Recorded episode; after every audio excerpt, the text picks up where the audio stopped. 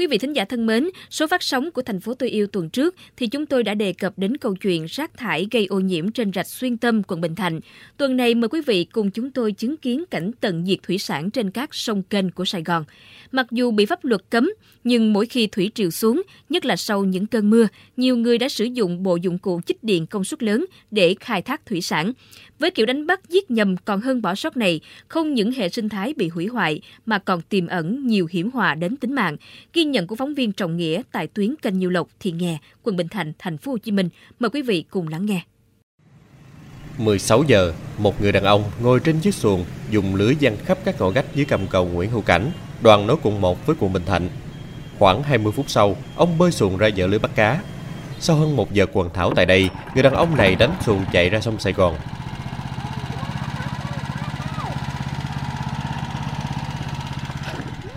Đến 21 giờ cùng ngày tại rạch Xuyên Tâm, quận Bình Thạnh, một thanh niên trên chiếc xuồng máy xuất hiện bơi sát bờ để tìm cá. Được một lúc, người đàn ông này cho xuồng chạy về hướng quận Tân Bình. Chiếc xuồng chạy qua cầu Trần Khánh Dư, quận Phú Nhuận thì dừng lại.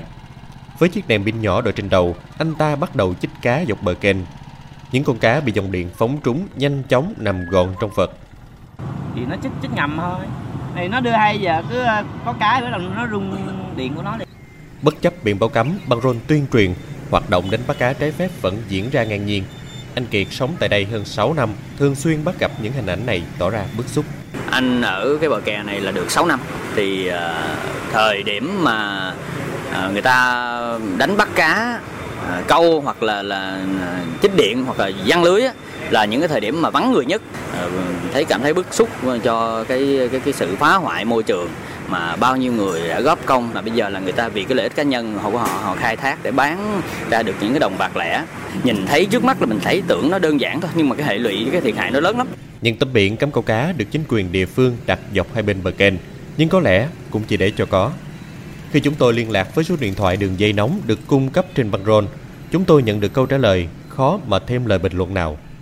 Buổi tối là thường có nóng đến bảy cái ghé này nóng đến bảy cái ghé nó đi nó dùng chai này dùng lưới rồi dùng dùng binh ác quý ấy, nó dĩ điện đến này. Cái bọn tôi nhắc nhở thì với cái phạm vi của bọn tôi thì đâu có được phép.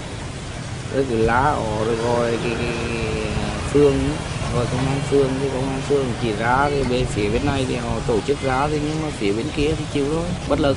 Trước thực trạng trên, chúng tôi tìm đến Chi cục Thủy sản thành phố Hồ Chí Minh để mong muốn nhận được câu trả lời trực tiếp từ phía cơ quan chức năng. Ông Phủ Đình Hiển, Phó cục trưởng Chi cục Thủy sản thành phố Hồ Chí Minh đã cho biết.